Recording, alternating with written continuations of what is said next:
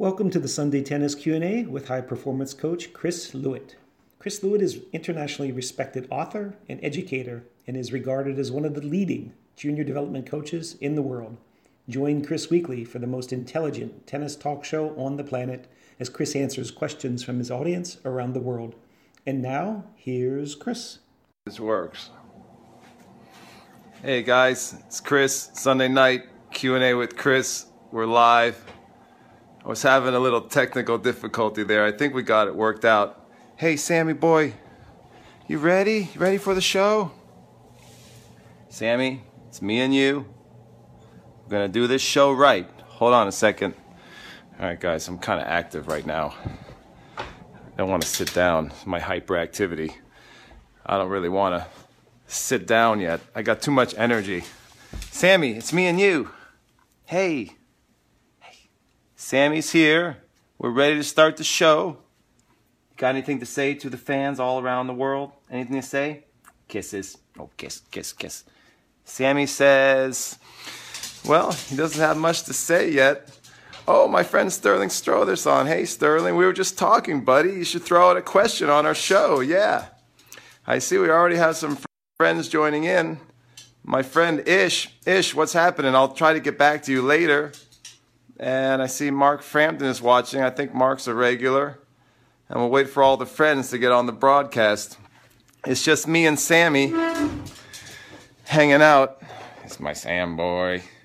He's he misses me on Sunday because I'm working 12 hour shifts here. I'm working a lot of hours on the weekend, about doing about 24 hours, which is a weekend grind. And you missed me, didn't you? You missed me, you such a good friend of mine.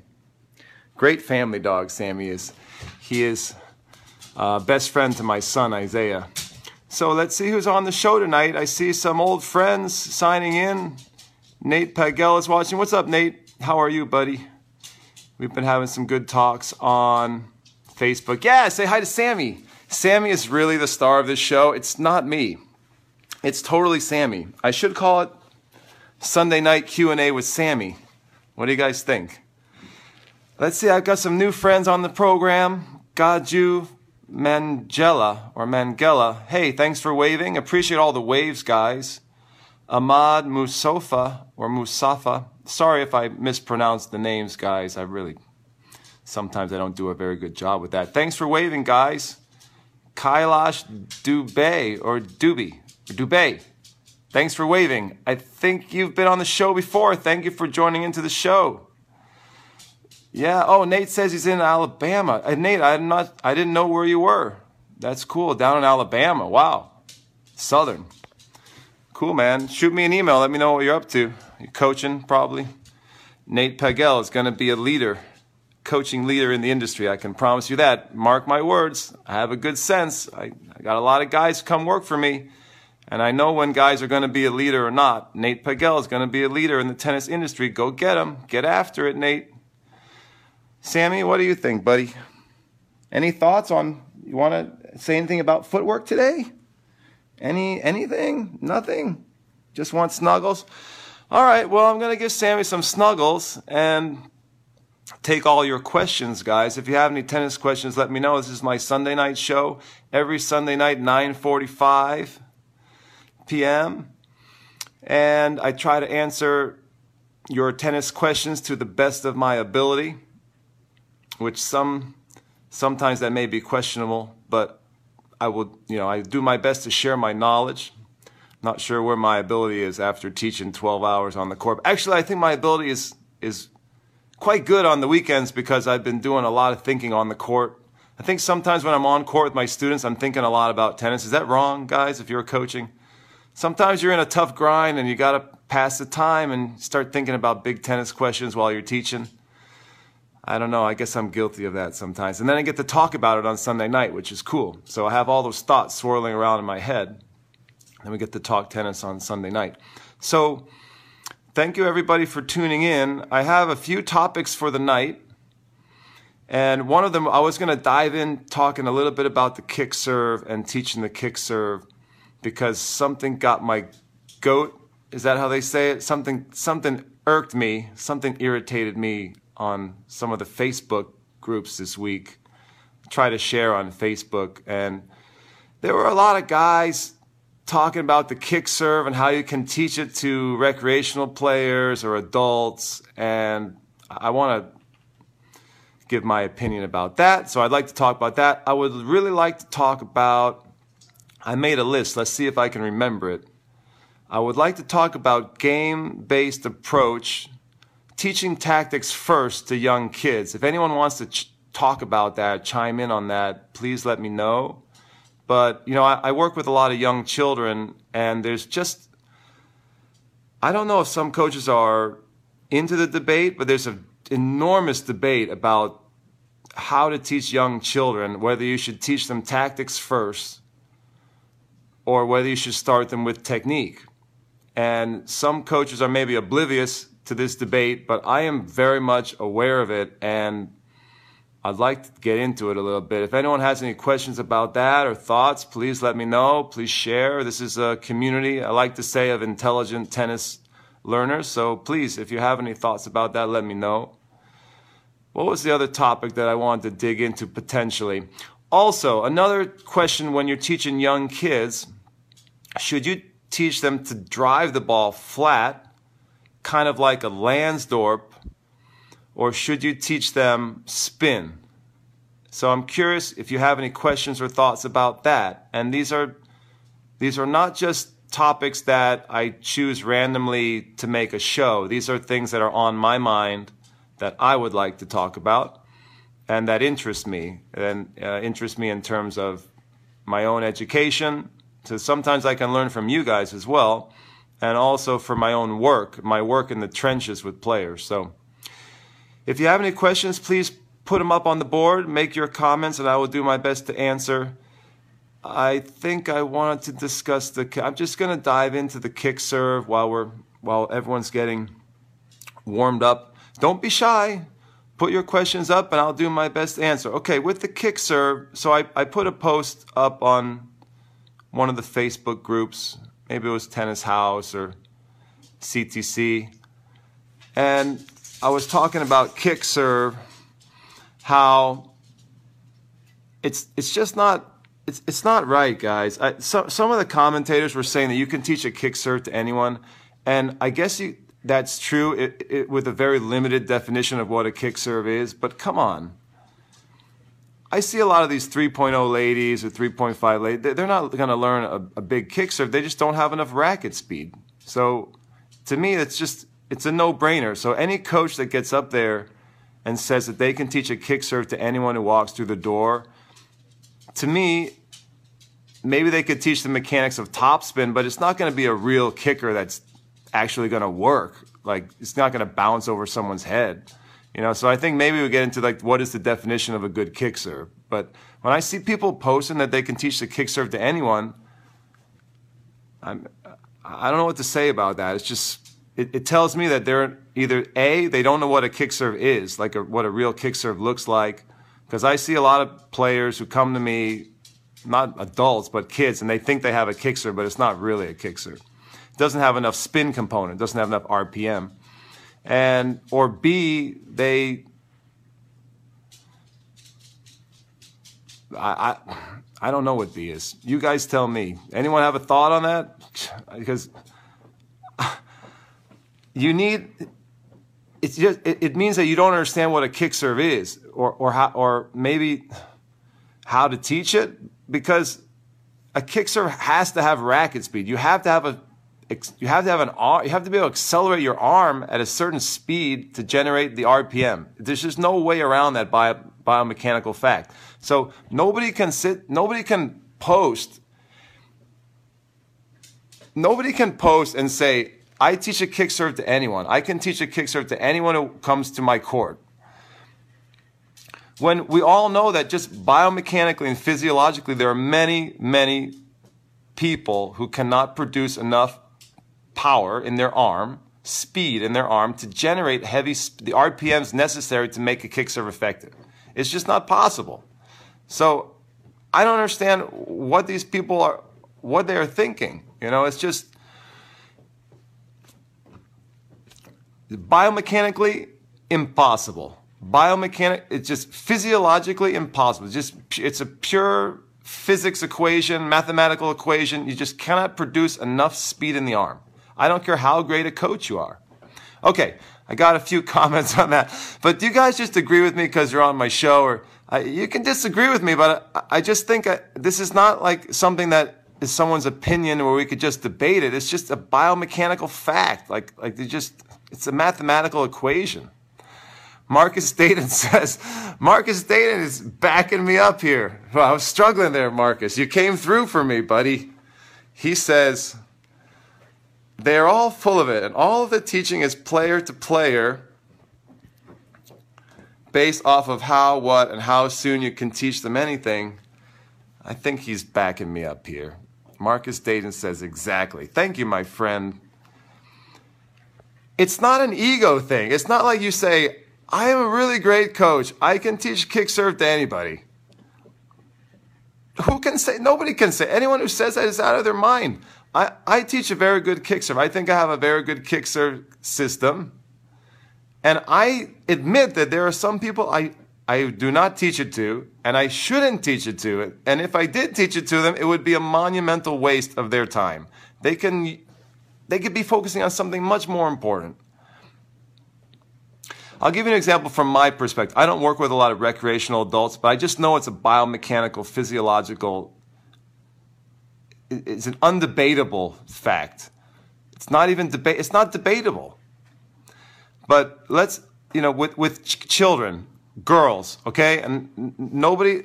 Don't even tell me I'm being sexist or anything like that. W- there are a lot of girls that just don't have enough strength in their shoulder. They can't produce enough power to hit a good kick serve. It's just it's just a fact.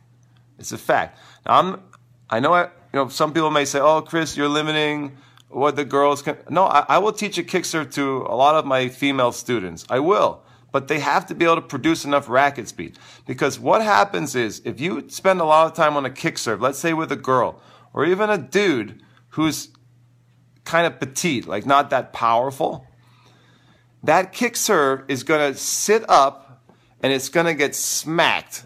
It's going to get destroyed on the other side from the returner. And that is one of the main reasons why you don't see a lot of kick serves on the WTA tour. And you don't see it a lot on the ITF girls circuit. Because the serve, you can teach it, you can the girls can learn it, but it just doesn't jump enough. It doesn't kick up enough.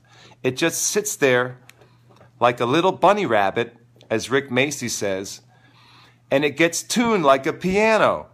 And that's why most of the girls are slicing they slice to keep it low and it's a better tactical serve. So you have all these people running around saying they can teach the kick serve to anyone and they're really proud that they teach the kick serve to ladies and girls and whatever and and it, do you ever think that you might not want to teach it for tactical reasons to those people because this is what I this is what really really sort of drives me crazy and then I don't even want to have the discussion anymore. I don't even want to post that on a Facebook group because it's just for me it's just not an intelligent debate anymore. It's just when you when you don't recognize biomechanical, physiological, physical limitations of certain subsets of students, I, I don't even want to argue with you anymore because it's it's just not an intelligent debate. All right, what do we got here? Nate Pagel's still on the line. Nate, supporting the program tonight. Thank you, amigo. Marcus Dayton is fired up tonight. Thank you, Marcus, for supporting the show. Let's see what he says. Marcus says the ego gets them into trouble and often it hurts the player. We have a lady at the complex right now that went to another place and ended up with both tennis elbow and a torn rotator because of the pro there. Right. So that is the other side of it. When you're teaching the kick serve, it is a dangerous serve. I mean, come on, people. It's not a natural movement for the shoulder. It's very, it's a very awkward position for the shoulder to be in. And many coaches teach it incorrectly. Let's say slightly dangerously, like with an extreme back arch or something like that.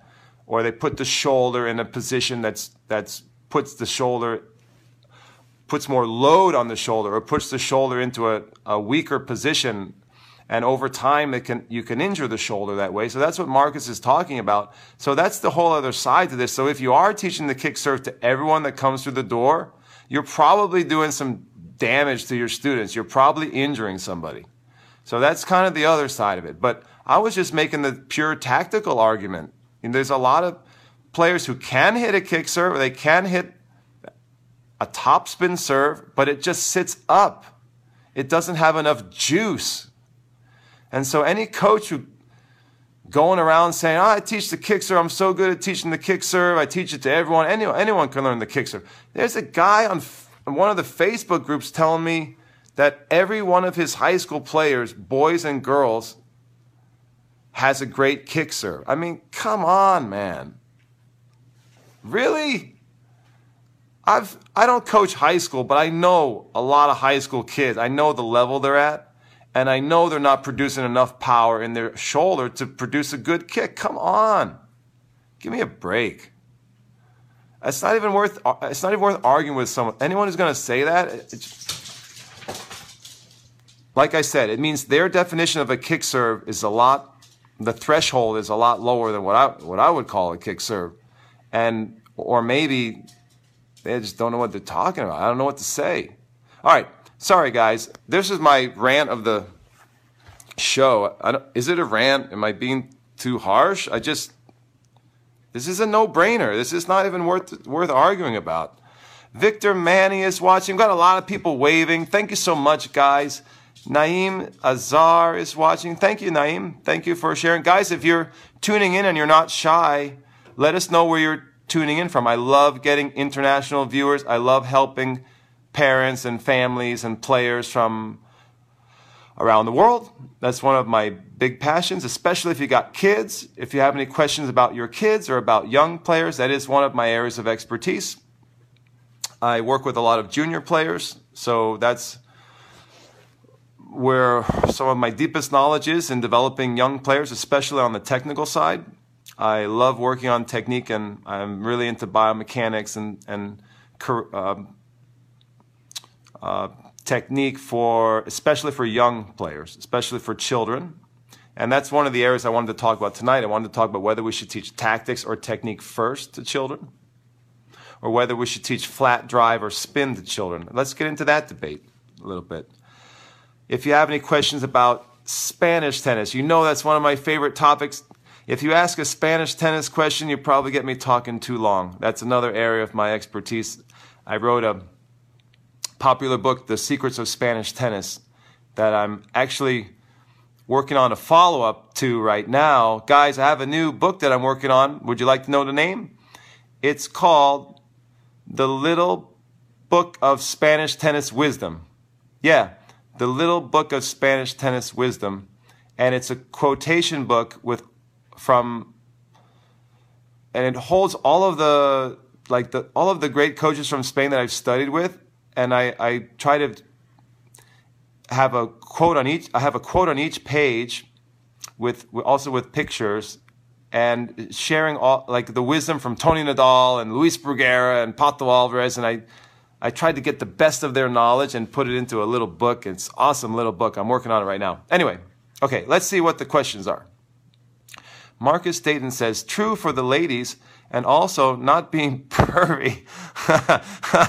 Marcus Dayton, this is a family show. What's going on here? The breasts can highly affect how hard a girl can. Yeah, it's true. Guys, the breasts come in, they affect technical training for girls. It's a fact. You know, if a girls have large breasts, it gets, you know, it affects their stroke mechanics. That's what Marcus is saying. It's not, it's not pervy, Marcus. but this is a PG program. What would Sammy say? Sammy. Sammy's sleeping. Sammy says this is a PG program. Come on, guys. I've got three kids myself, and there could be some children watching. All right, let's get to some of the questions. Let's get down to the nitty gritty and then I gotta go sleepy night night. Got I think I might work on the ambulance tomorrow. I might take a shift on the ambulance tomorrow. All right, guys. Alejandro Mauricio Fuentes is watching. Thank you, Alejandro, for for watching the show. We appreciate your support. Fabian Ravetta is watching. Thanks for waiting. Marcus says same in golf, and the reasons why ladies use a bag full of woods over irons. Interesting, Marcus. Interesting. Okay, we've got my padel friends. Lots of padel friends. Yes, thank you for watching. Bayu Kurniawan is watching. Thank you for waving. Petty Perez is watching. Thank you so much. Appreciate it. Let's see. Sterling Strahler says it's got to have some juice. Okay, Sterling, come on, man. Back me up on this. You can't teach a kick serve to every player who comes through the door. If you're doing that, you're making a big mistake. Come on. Somebody back me up. You got these people running around saying they teach a kick serve to everybody. All right, I got to get to another topic or something. I can't go on like this forever. Marcus Dayton says he either has no clue what a kick serve is or he's full of crap. That's what I'm saying. That's what I'm saying. Because you get people who say, oh, that's a kick serve, but it's got, you know, like 400 RPM. You know, the kick serve's got to be how many thousands of RPM to get a real good one. That's why girls don't do it oftentimes. The girl, the girls, they can learn it. I've taught a kick serve to a lot of girls, and then I regretted it two years later because I wasted all that time. Because they're kicking up the serve and it's just getting spanked. I should have taught them a slice, better slice, and then spent all that time on something else. You know, there's an opportunity cost to spending a year or two on a kick serve with a girl, or, or a petite boy, whatever. I'm not being sexist, guys. I, I'll try to teach a girl a good kick serve if they have the arm to do it. It needs to have juice. Thank you, Sterling. Thank you. Brian Ha is watching. Regular on the show. Thanks for watching. Appreciate it, Brian. Thanks for the support. Let me know if you have any questions, guys. Post them up on the board. All right, let's see what we got here. Daniela Atanasova is watching. Thank you for waving, Daniela. Appreciate it. Lucas Biondi is watching. Oh my gosh, that's my old student, Lucas. What's up, buddy? You at NYU? Great school. Should go to medical school there. Medical school's free, buddy. They have free medical school at NYU. It's unbelievable. Sterling says, I have experienced that when I train children technique, tactics, accompany the technique, nothing too difficult, obviously, but a child needs to know why they are learning technique. That's tactical. Oh, yes, Sterling, you're getting into my question about technique or tactics first? Come on, guys, let's get into this debate a little bit. Technique or tactics first to young children? Okay, so this dovetails with GBA, which is game based approach, versus, for the lack of a better term, traditional tennis technique, the traditional technical approach. But that's kind of a setup because when you call it traditional, it already makes it sound like it's old school. And I guess it is. And GBA is more modern. But I, I got to tell you, I really believe that for certain kids, teaching technique first, better. And I'm not saying every kid, but I'm saying for some kids, maybe a lot of kids, that you can I, I can't prove this, and nobody can prove that GBA is better either, that tactics first is better either. But I really believe that with a certain group of kids, especially based on their personality and the way they learn motorically, how how they learn their motor skills, how quickly, how adept they are at learning motor skills, that with certain kids, the technical approach first and in, and sometimes in an isolated way is actually much better and faster in order to get from A to B, and B is a high level player. And I'll have to explain that more. But getting back to the idea of technique first, I want people who are really into tactics first to explain to me how Russia produces so many good players a very technical country. And sometimes, is my understanding, I, am not an expert on Russian tennis, but I've read some articles, I've watched some videos, and you know, talked to some folks that many times they don't even let the kids play. They do a lot of shadow and technical work. They don't even let the kids play until the technique is quote unquote right, whatever that, you know, whatever that means. That's a big debate in and of itself, what right is. We can get into that too. Parabolic forehand, inverted finish, jumping, you know what I like, blah, blah, blah, all that jazz. Don't like to follow through to the shoulder. You know what? You know, I'm shaking it up with the, the new technical model for U10. I'm telling you, I'm going to get the new technique in for U10. I'm working on that. It'll probably happen in another lifetime. Next generation, maybe. But somebody who's into tactics first explained to me how Russia produces so many good kids. Because you would think with that heavily technical approach, all of the players would be failing like in the teenage years or as when they got to adults, like they would be failing in terms of being able to put together points or in order to win tactically. And the other thing that I have that I want to say about tactics first is why do we have to teach so many tactics to kids under 10? What does the research show in terms of development that a kid is a kid more attuned to tactics? Are they more able to pick up tactics at that age? Because in my experience with little kids, they're kind of boneheads, you know, like they they don't have much of an attention span, and when you start to talk to them about this strategy or that strategy, it's, pretty rudimentary. It's not like high level strategy or tactics with these little these young kids, and therefore I ask everyone who's watching and people who watch the archive of this show, hopefully we got a lot of people watching that. Why can't you just teach that simple tactical stuff when the kid's like 10, 11, 12, 13? Because it's pretty basic.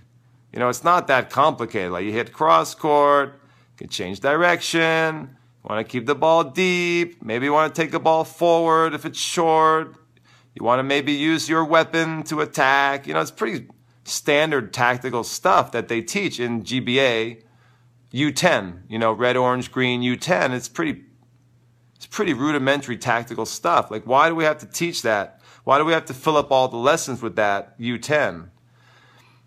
Because I would prefer to fill up a lot of those lessons and the time. Uh, this is this gets back to another argument that I have that it takes so much time to do GBA. It's so time consuming. You have to always start with a game and then you have to go from you know, they have this hourglass concept where you have to go from a game or a tactical open environment to a closed to open. Like, why? Why do we have to take all that time? And sometimes some kids just want to learn that they want to learn technique, man. They want to learn how to move their feet properly. Just teach them. Just teach them. Not everything has to be implicitly learned. Not everything has to be guided discovery. And sometimes that stuff is good. I'm not, I use GBA, I use games based approach a lot with certain kids, but not all the kids. And that's the problem that I have with GBA advocates is they they they shove it down your throat and they tell you that it's the best method. It's a universal method for everyone. And that's a bunch of bullshit. I'm just going to say it. That's total bullshit. And I, I know it's bullshit because I I've worked, I work with hundreds of kids in the trenches. I do it day in and day out, and I know there are kids that prefer to work on technique and that benefit from working on technique first. I know there are kids like that. So when GBA people get up there and they say, this is the method for everybody, this is the universal method, I know that's false. I know it's a false claim. I know it.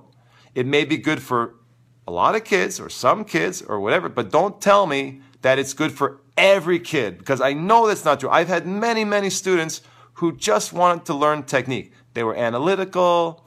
Maybe they were struggled a little bit motorically. They needed a lot of repetition and they knew that. And they just wanted, for God's sakes, they just wanted a coach to toss them some balls and tell them what to do.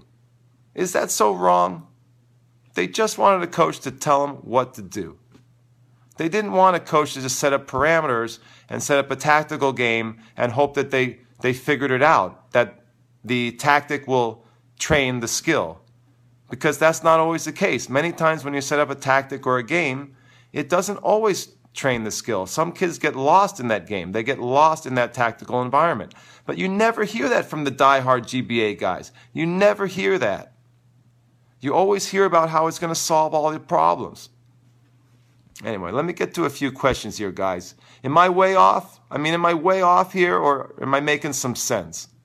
I feel very passionately about this because when you have theoreticians, people that are creating theories, and you have scientists, and you have pedago- pedagogues, you have people who study learning and teaching methods, and they get up there and they tell you that your experience with kids, I mean, real experiences, for years, for over, for a long time. I've been working with kids almost 15 years in the trenches now. And when people get up there who are, who are basically theorists, and they tell you that actually your experience with little kids is not true. It didn't actually happen. It's A, you know, it really pisses me off. You know, it, it really gets me frustrated. All right, sorry. George Herrera is watching. Let's get to some questions, you know. Sterling says, You're right. It's ridiculous about the kick serve. Not every player can hit a legit kick serve. Yeah, I think the key term, Sterling, is legit kick serve. I mean, yeah, I can teach a topspin to pretty much anybody. I can teach a topspin to a grandma. I can teach a topspin to one of the ladies at the club playing doubles. But that is not a serve that's going to benefit them in competition. And it could potentially injure them. And it's a, it's a waste of time. You know, that's the, that's what, you know, you spend, you could spend six months or a year on a kicker when you could be working on a whole lot of other stuff. There's an opportunity cost. So when I see coaches saying that they're so great at teaching the kick serve that they can teach anybody, I'm like, wow, you know, okay, you go do that. You know, my students are going to be kicking your students' asses because we're going to be working on stuff that actually helps them in a match. All right, Matt Brewer is watching. What's up, Matt? Thanks for waving. Sterling says, My 12 and under are killing it with the slice serve. That's the first spin serve I teach, not the kick. Yeah, and that's another legitimate debate, Sterling. What serve to teach first? I actually think there are many ways to climb that mountain, and I've, I've put a lot of thought into that, and I am very much a hardware dude. You know, I'm a hard, I, I'm, I am a big hardware coach. I'm fascinated by the software side of the game and coaching, and I'm actually trying to bolster up my software type training. But at my heart, come on, you guys know me. You've seen all the videos on YouTube, and I'm a hardware guy. I love doing technique. Technique has been my first love, my passion since I got started in coaching, got to understudy with the great technicians. I, am a hardware guy, and I'm, I'm trying to learn the software game. The software game really interests me. The cognitive game. I love the motoric, but I'm very much interested, fascinated by the cognitive, and I'm interested in ways that I can link the cognitive to my motoric training with my students. But gosh, don't tell me that you gotta always do the cognitive first. Please don't tell me that, because I know it's not true. I know kids get tra- tripped up, they get trapped, they get confused. There are, there are, there's a certain type of kid that that is just not a good formula for. And I, I just think you just don't hear that from the GBA folks. You don't hear that from the red, orange, green folks. You never hear that. And I know it's true. I know it's a truth. All right. Yeah, getting back to Sterling's comment about teaching slice, kick, or flat to young kids, I know a lot of coaches that do it different ways. I think there's different ways to climb that mountain. A lot of coaches teach the flat ball. The slice is a good option very natural and biomechanically safe and sound serve to teach the young kids. Kick serve is tough. I teach it, especially to my talented kids. I sometimes don't teach it to the kids that, that struggle motorically because I think it's a very complex, complicated serve. That's another thing. One commentator on the Facebook group this week, he, he said that the kick serve is just like any other stroke. You can teach it to anyone just like any other stroke. And I think that's a bunch of hogwash. I mean, that's, that's crazy. That's ludicrous. The kick serve is the most difficult shot to teach in tennis, in my opinion, on the hardware side. By far. Much more difficult than a forehand or a backhand or a volley. Kick serve. Hardest, I, I say it all the time to my students. Toughest shot to learn in the game. Motorically, and biomechanically very difficult serve, very unnatural, very counterintuitive serve. And that's why it's one of the most popularly searched you know, questions, topics on the internet. You know, the Kickserve is probably the most popular search item on the internet, on Google, is how do you learn a Kickserve? How do you do it? And anyone who does online content knows that. And that's why they're so popular. Videos on the Kickserve and courses on the Kickserve are extremely popular because it's kind of an esoteric, it's an esoteric subject. A lot of people don't know how to do it, and a lot of coaches don't know how to teach it. It's not known by everybody. And it's very difficult to learn a good one. Like Sterling says, yeah, you can learn a little topspin, but come on, that's not a, a legit Kickserve. You know, legit is legit. Bouncing over someone's shoulders. You know. Sorry to get off on a rant on the kick serve, guys. Jim Kane says, My buddy Jim, what's up? Thanks for joining the program. Jim says, Sounds like a great book in the making. Does your personal competitive play take a back seat and regress with all the lessons? Jim says, Hi, Sterling. you know what, guys? This is what I want to write. I've been meaning to put together an article, maybe for PTR magazine, one of the coaching magazines, USPTA magazine, where I talk about how to keep your game sharp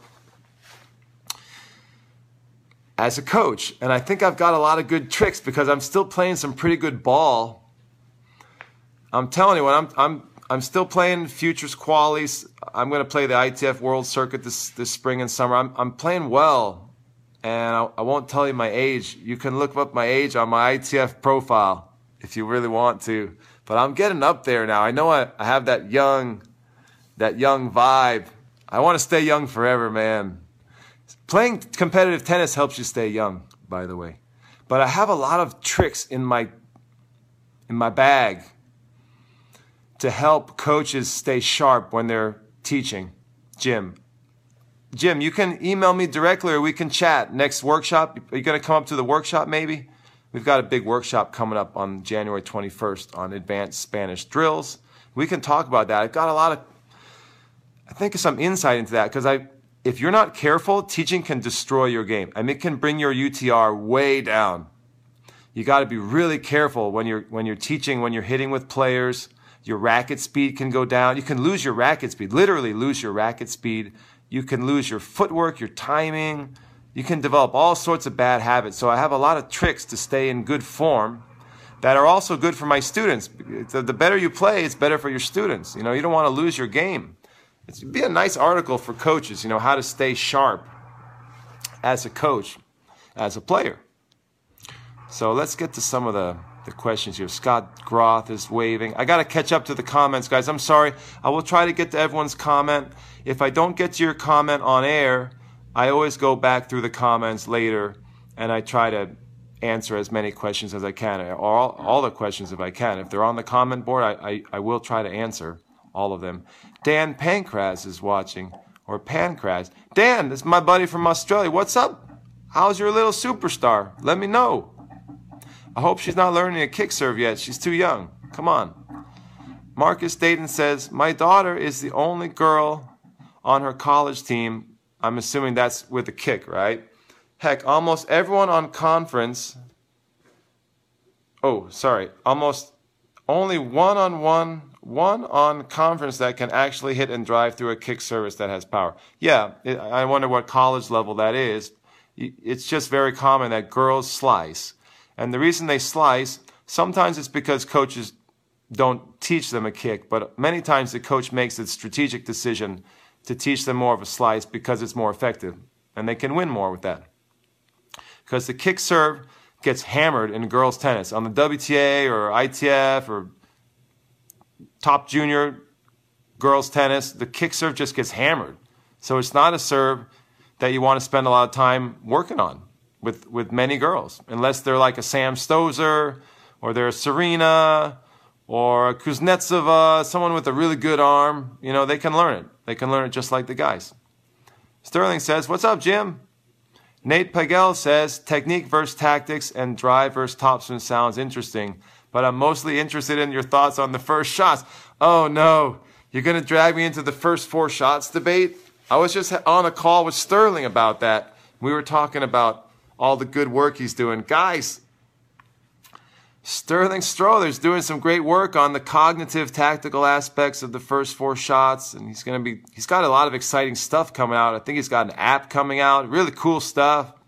And I think he's doing some good work. Everything he tells me makes a lot of good sense and he's very passionate and he's put a lot of thought into designing practices with a tactical cognitive component. I'm all for that. I just don't want to lose the Spanish way, guys. I want to combine some of that good stuff that Sterling's doing with the good old fashioned Spanish grind, building patience and consistency and stuff like that. I don't want to hear people in the industry saying that the Spanish way was a fad. And I've heard that. Okay, I've heard people saying that, that the Spanish way, Spanish method is no longer effective. And I don't, I don't believe in that. I don't agree with that. And so I, am hearing a lot of that. I, I told Sterling that there are a lot of Spanish haters. There's a lot of Spanish haters, and there's a lot of people that hate the Spanish style on the Pro Tour, and they hate that grinders have taken over. They hate that baseline play has taken over. A lot of people are really upset that the Spanish style took over tennis. And I understand that. I get it. You know, I get the way tennis was with serve and volley and attacking the net and things like that. I grew up a serve and volleyer. Come on, guys. I'm very in touch with this. I'm, I'm in tune with this. But I certainly don't hate the Spanish system, the Spanish methodology, and I think there's so many brilliant aspects to it. Obviously, I wrote the book on it. Stake my whole reputation on that. And what I'm hearing is a lot of the proponents and the the people who are spreading recommendations for the first four shots and stuff based on that data and that research, they're they're saying that Spanish tennis is dead. They're saying that they're saying that the Spanish way is outdated, and they're saying, "See, we need to teach first strike again. You see, first strike is the way to go." And the, the way the Spanish do it is overkill.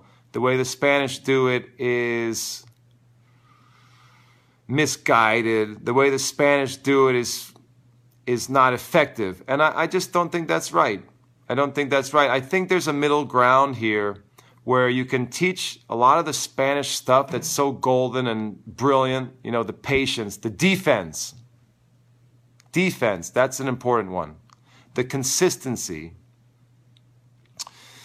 the shot tolerance, the sol- being solid, you know, you can teach that and also work on a lot of the aspects of first four, especially as kids get older. You know, I work with a lot of young kids, and so I believe building a base, a solid base, is so critical, so important for little kids. And I don't like to see a lot of coaches taking the first four shots information and now teaching little kids a very short attention span game. Because I believe one of our jobs as a, as a coach, our jobs in many ways is to help kids focus longer and to develop their concentration. And I think if you take some of the recommendations and you apply them to little kids, you're going to get kids with very, even shorter attention spans than they have currently. And right now, let me tell you, the average attention span of a little kid is pretty, pretty darn short. Okay, so that's some of the thoughts that I have. Nate, feel free to follow up and let's get into it more. Maybe Sterling has a comment. He, he's very, very intelligent and well spoken guy. And I think his recommendations are pretty reasonable, actually. But I've heard a lot of dissing, that is, disrespecting of the Spanish way. And I think that's a shame because I think there's a lot of nuggets in the Spanish system that we can all learn from. And I, I guess you could say I'm biased, but I try to look at things very objectively. And I, I think that no matter who you are and what type of game style you teach or what type of game style you like, I think the Spanish approach has some very important elements that all coaches can learn from. And that's kind of the reason why I wrote the book. And I, I talked about that in my book. Let's see. Marcus Dayton says, I agree with that. This the slice serve, I think he likes the slice serve for young kids. Yeah, slice serve is good for young kids. Very natural, biomechanically safe and sound. Sterling Stroller says it's coming, man. Sterling's got some big stuff on the horizon 2019. Very exciting, Sterling. Very exciting. I'll share that with everyone. You know, I'm happy to share with my intelligent audience. I say the high IQ tennis audience. Yeah. Let's see. Rosario Escolar Retuerta. Thanks for waving. I think you're a regular on the show. Thank you for joining the program again, if it is again. Okay, let me get to some comments. I'm way behind. I'm so sorry. Maybe it's my fault tonight, guys. I just felt like airing some of those grievances. I'd like to talk about flat versus spin, if I could, really quick, too. I don't mean to dominate the discussion too much. I'm sorry. Marcus Dayton says the truth is the USTA does not do go around to every court and find the best and strongest and cultivate those players. Okay, is that a USTA comment? It looks like it. Well, I've always said this and I'll just say it again. I think the most talented kids they are in the inner city.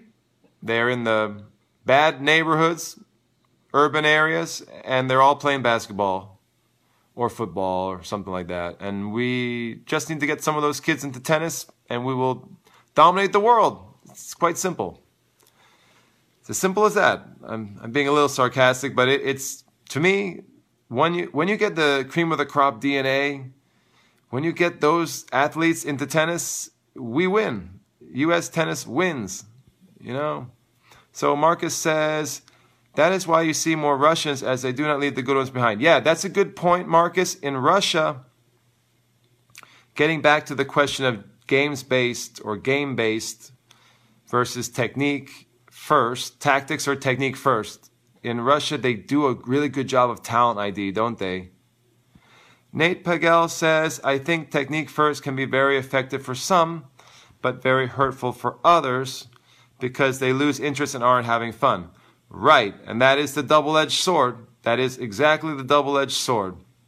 Definitely some students will do better with technique first, but I would do tactics GBA for most kids. Yeah, and, and you can make a good case for that, Nate. You know, I don't know where I come down on that because I work mainly with the high performance kids. So I think some of the kids are sort of self selected they come to me and they're they're pretty athletic and they're ready to get serious. I see a lot of those types of kids. So I don't do a lot of coaching where I have to make tennis fun. In fact, I don't really see that as a priority of my own coaching. What what I do is take kids who are, have already decided that tennis is fun, but they've made another decision that they want to play seriously. They want to be really competitive. And that's really where the kids initiate their tennis training with me. So that's sort of the, the cohort that I see. And so maybe maybe you're right that with the majority of kids, the GBA tactics first is more fun and it gets them into the game. I have no doubt about it that the tactics first, games based approach, whatever you want to call it, game based approach, you know, it has some debate about whether it should be called game based or games, as in plural, games based. But whatever you want to call it, it's fun and it gets kids hooked. And I think that's a positive. So that is on the plus column or in the plus column for GBA and tactics first. That's a huge one. And that's what Nate is addressing there. That's what Nate's saying there. So, yeah, maybe because of the work that I do, I'm seeing the kids that are already past that stage and they they need technique. They want, and a lot of them want to do technique, or maybe even there's some other differences with the type of kids that come to me. I have a lot of kids who come to me from uh, who are analytical, and they they maybe because of my reputation as a technician, maybe in some ways I see a lot of those types of children. They self-select. They they come to me because they already the parents want technique, the kids want technique, and I see a lot of those families. But but that doesn't undermine what I'm saying is that I, I don't appreciate GBA advocates getting up there on stage or at conferences and saying that GBA is absolute, universally determined, universal best way to train children. I, I don't appreciate that, and I don't think there's if there is evidence of that, it's debatable evidence. It's a, this is a big debate, and the debate is not over by any stretch of the imagination. And I, I think the science is on both sides. Uh, the research in sports science is not conclusive yet. So it's just, I think it's wrong for people to say stuff like that. No. Okay. All right. Drexler Ingua Dai is waving, or D. Thank you for waving. Appreciate it. Got a great show tonight. Guys, I appreciate all your support. I'm enjoying the conversation. Marcus Dayton is on fire. Tactics come as time, as the level of player improve. But without a technical game, much of the tactics never work out anyways. Yeah, Marcus, that's an argument for technique first, and I would tend to agree with you, but you don't hear that from the leading GBA people. And uh, I'm talking about a lot of the people over in Europe, especially in England. You may know some of the people I'm thinking of. I'm not going to name names because I don't want to get in trouble, but you may know who I'm talking about. That is sort of.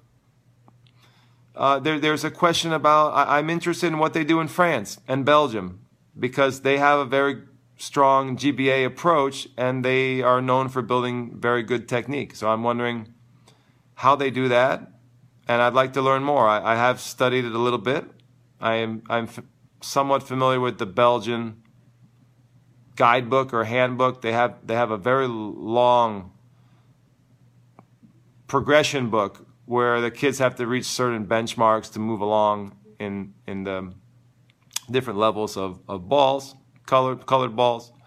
And I'm going to France this summer. Before I go to Spain, I spend a month in Spain and in Europe, and I'm going to spend a little time at some French academies because I really want to learn exactly what how they see U10 development. I'm, I'm fascinated by the divide, the philosophical divide between some of the European countries and some of the maybe Eastern European countries, or let's take Russia, for example, and, and the way they see junior development. Even Germany, as I understand it, Germany has a big debate right now about how to teach children, and there's a big debate about motoric learning, you know, motor learning, and what's better, tactics first or technique first. So this is something that I'm exploring a lot in my own reading and, and self study. So let's see what else we got on the board here.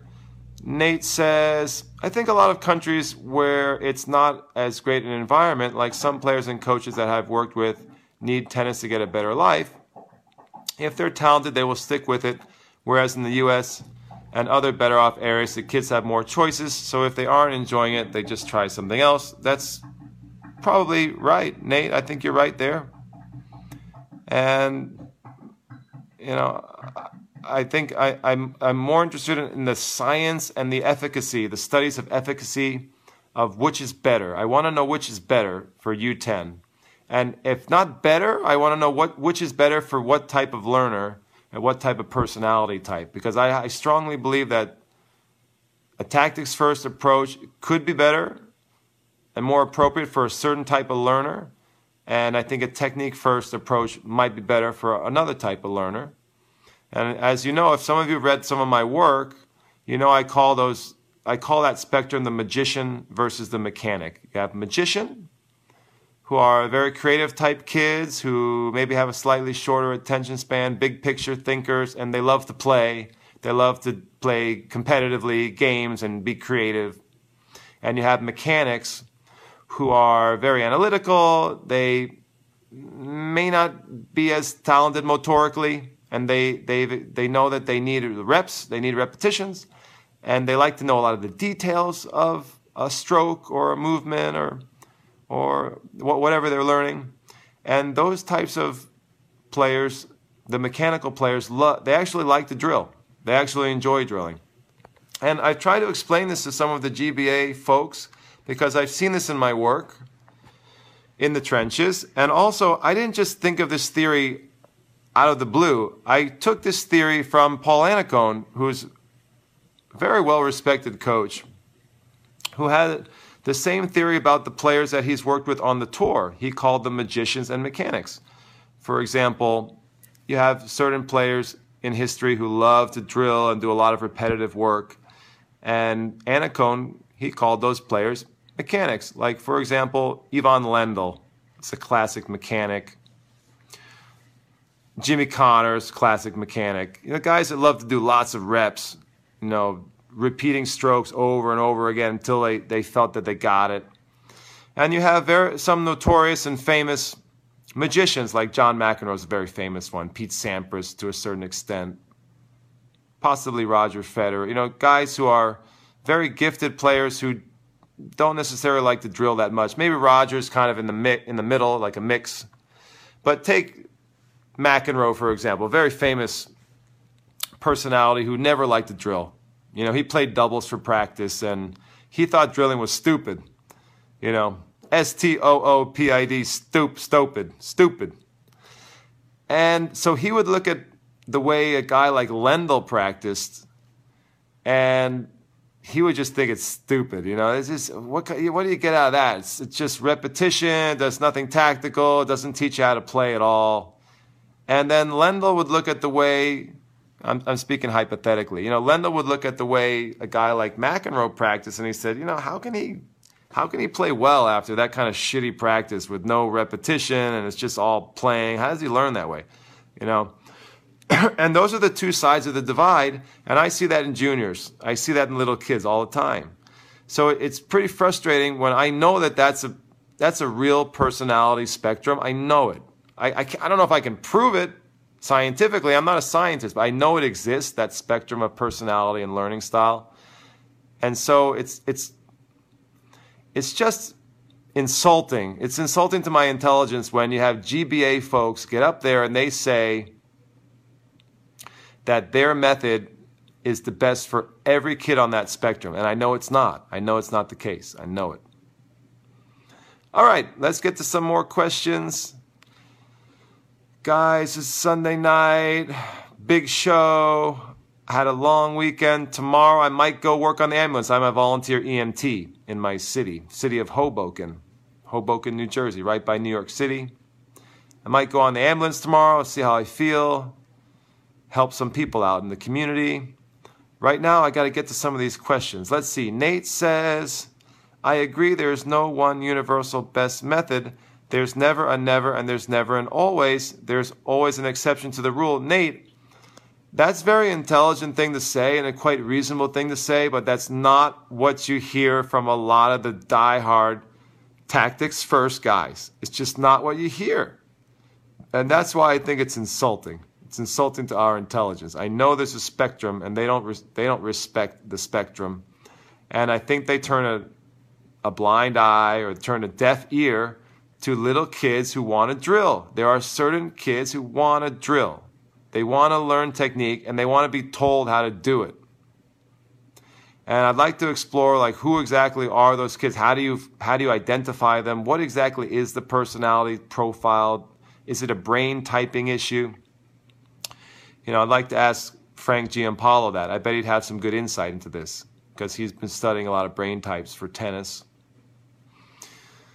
You know, I, would like to explore that more, but I know those types of kids are out there because I've worked with them many, many times. It's not like a figment of my imagination. They're real. They're real kids, you know?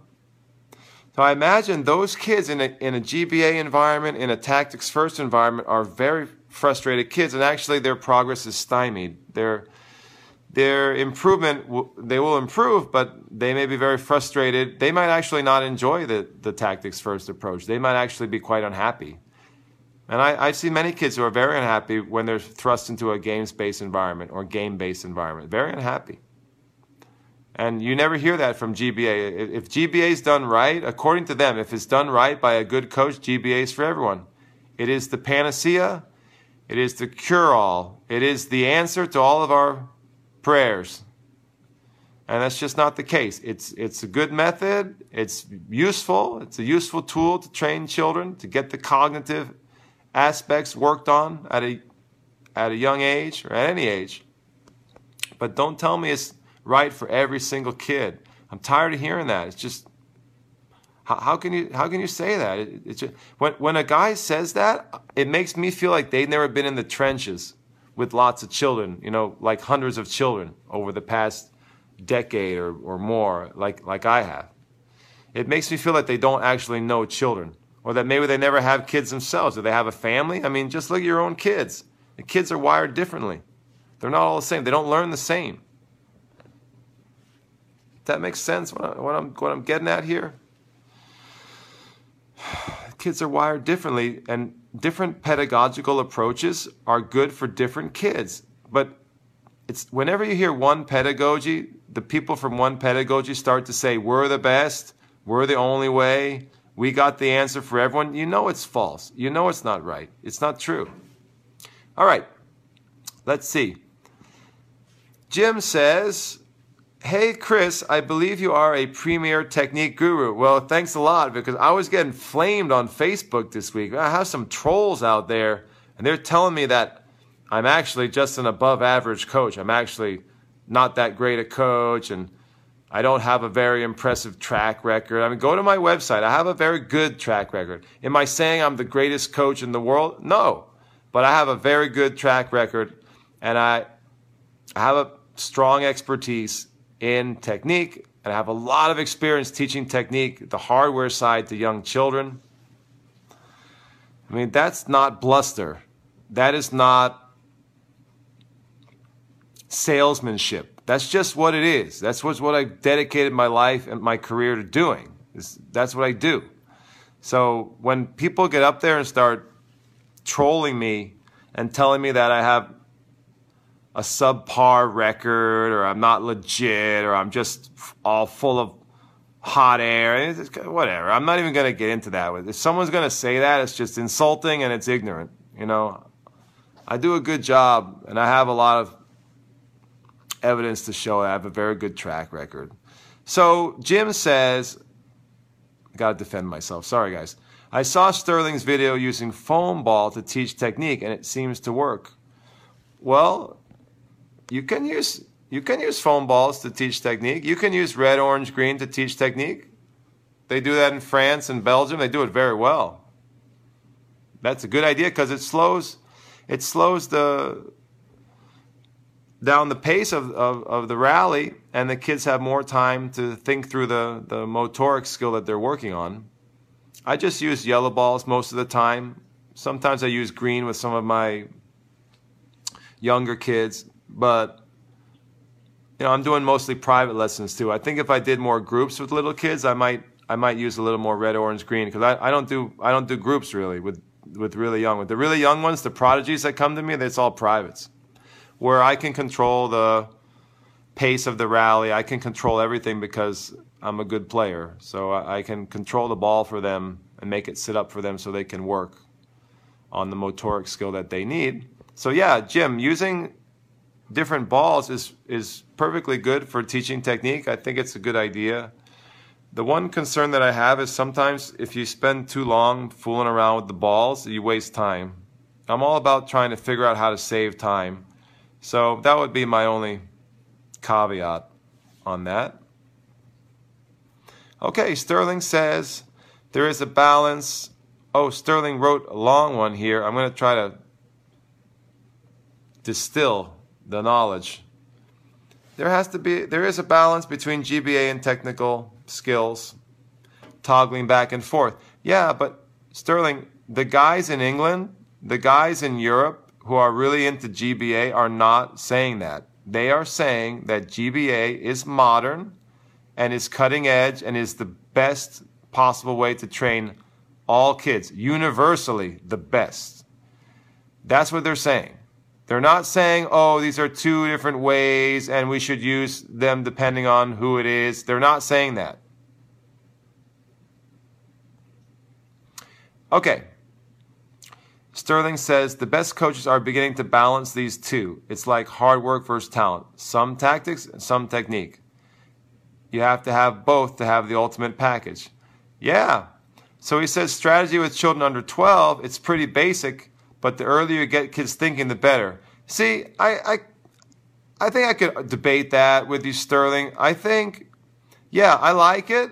I try to, I will introduce as much cognitive as I can. I, am telling you, I like this. I like the software side. I'm trying to get more into the software side, but I don't want it to interfere with the motoric learning. And if I sense that it is going to interfere with the motoric learning, I just won't teach it until later. You know, I'll do the cognitive a little later. And some kids need that. Some kids are not that gifted. They don't learn that well when you're teaching them skills, like they're not great mimics and things like that. And they just they just want you to stop talking to them about tactics and they just want you to tell them what to do with with their technique. Like where should they put their hand? How should they swing? Like don't give me the guided discovery tour. I just want to know how I'm supposed to do it. There are kids who are wired that way.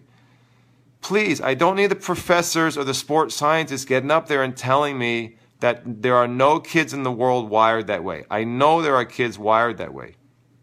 They want structure. They want to be told what to do. They want the coach to lead them. That is, in many ways, our job, our job to do that. Now, some kids learn very well through implicit learning and guided discovery.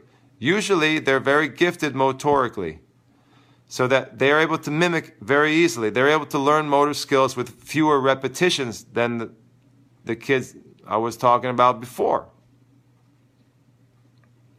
Those kids can really thrive in a GBA environment. They can really thrive with tactics first and mixing cognitive with motoric. They can thrive in that environment and do really well. But not all kids are like that. Come on. Every kid's wired differently. It's a spectrum, people. You know, so here's the question that I have though is let's say we're trying to get a kid pretty tactically sound by 13 or 14 with good technique. I mean, that's all of our, our, our goal is at the end game, let's say 13 or 14, that the kid has a pretty good tactical awareness, pretty good cognitively, mentally, pretty good with the software, and pretty good with the hardware. That's our goal, right? I'm just saying, just saying, there's more than one way to do that. It's not just GBA or the highway. I mean, you can do it with technique and then add in the cognitive a little bit later. Like, let's say you do a lot of technique, uh, 8, 9, 7, 8, 9, 10, and then you hit the kids really hard with the cognitive 11, 12, 13. I think at 14, you're going to have a pretty good player there. You know? Certainly by 18, if they have six or seven years of tactical cognitive training after they learn good technique under 10, you tell me that player is not going to know how to play the game of tennis? Come on. Really? You have to teach them all the tactics under 10? Why do you have to cram it all in under 10? Why? I don't, I don't think that's true. Seriously. And I happen to know that it's false because there are so many case examples. I want to say case studies. There are so many examples of players from, let's take Russia, getting back to Russia. Players from Russia who are taught almost exclusively technically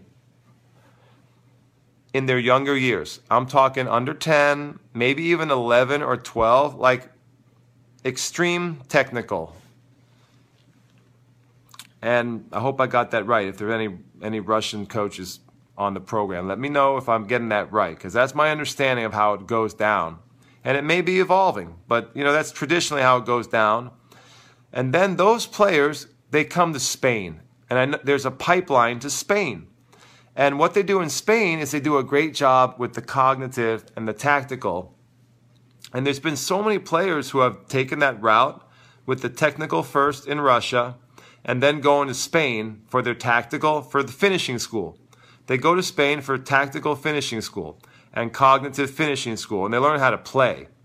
Especially they learn how to play on red clay. And they all turn it all turns out okay, guys. You know what? It turn it, it turns out all right. The cake gets baked and everyone gets the dessert at the end. Marat Safin did it.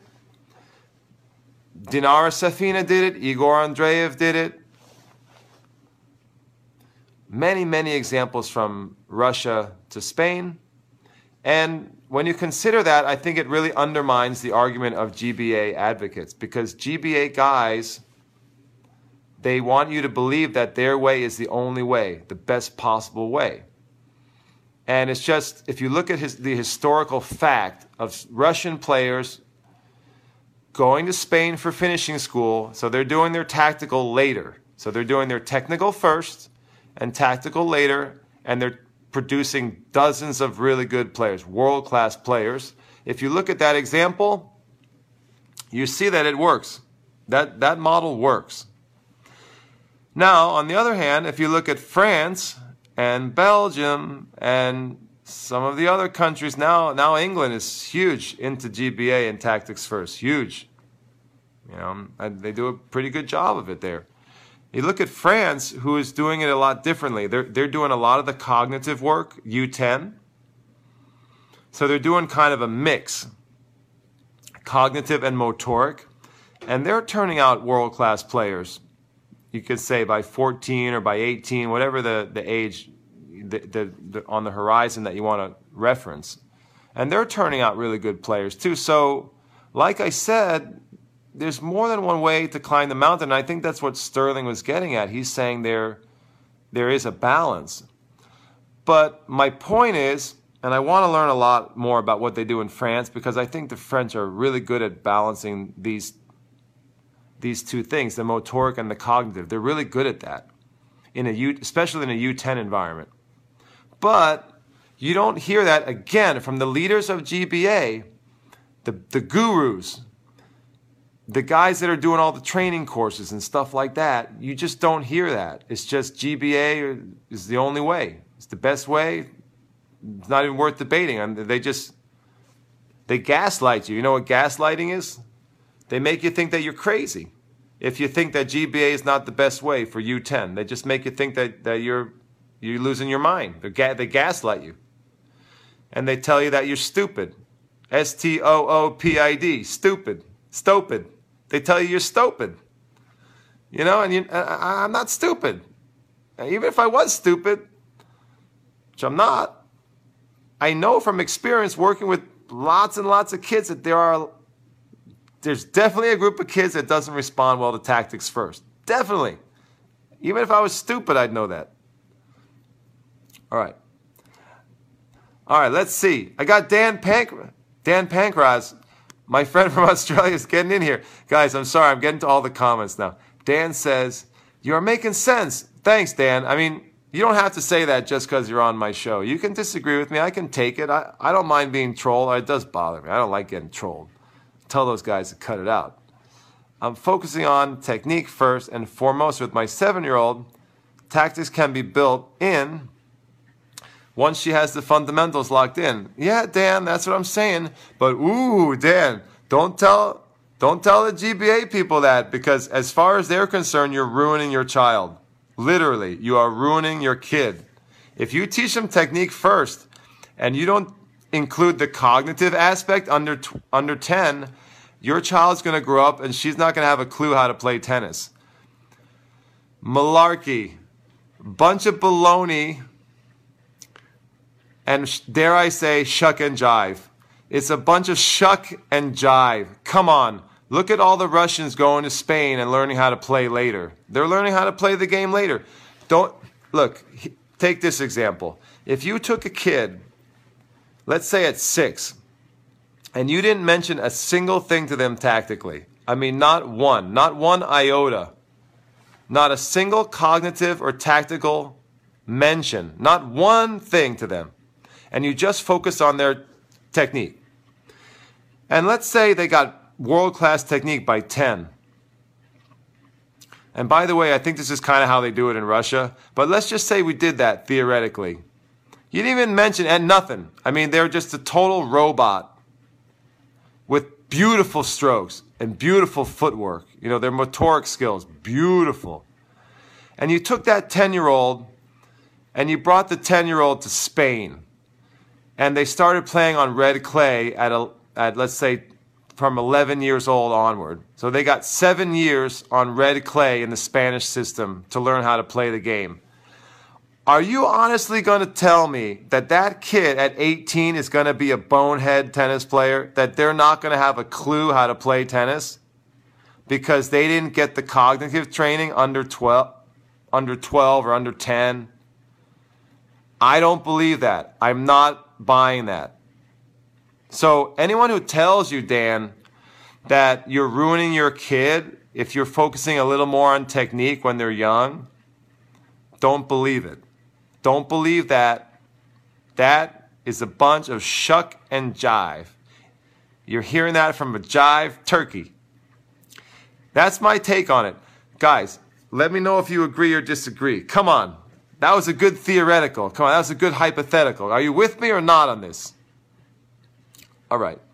Marcus says, I always say, well, here are the uh, records and awards I hold, so show me your results to those type of people.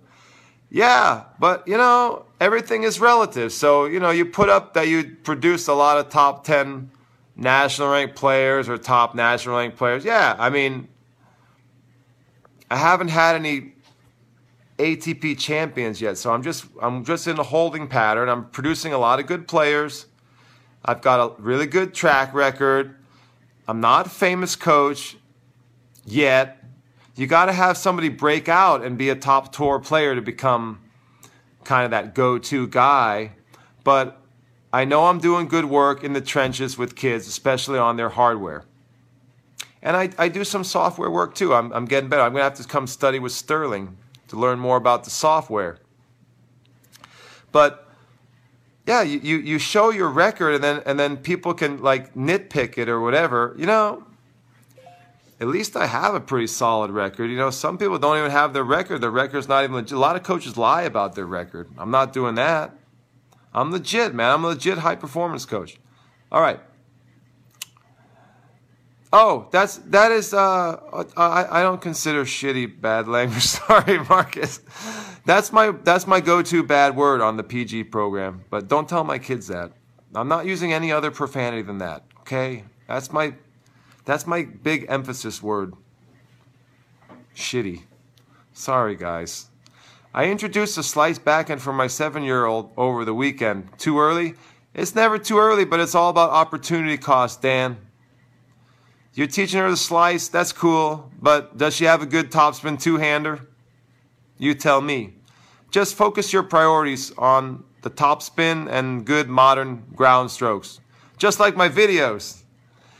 Inverted finish, elasticity, parabolic swing shapes, jumping, loading and exploding, open stances and closed stances, a mix all that good stuff. Teach that stuff to your U10 kids, please. Don't teach them technique from 1975. Come on, guys, let's just move on. It's over.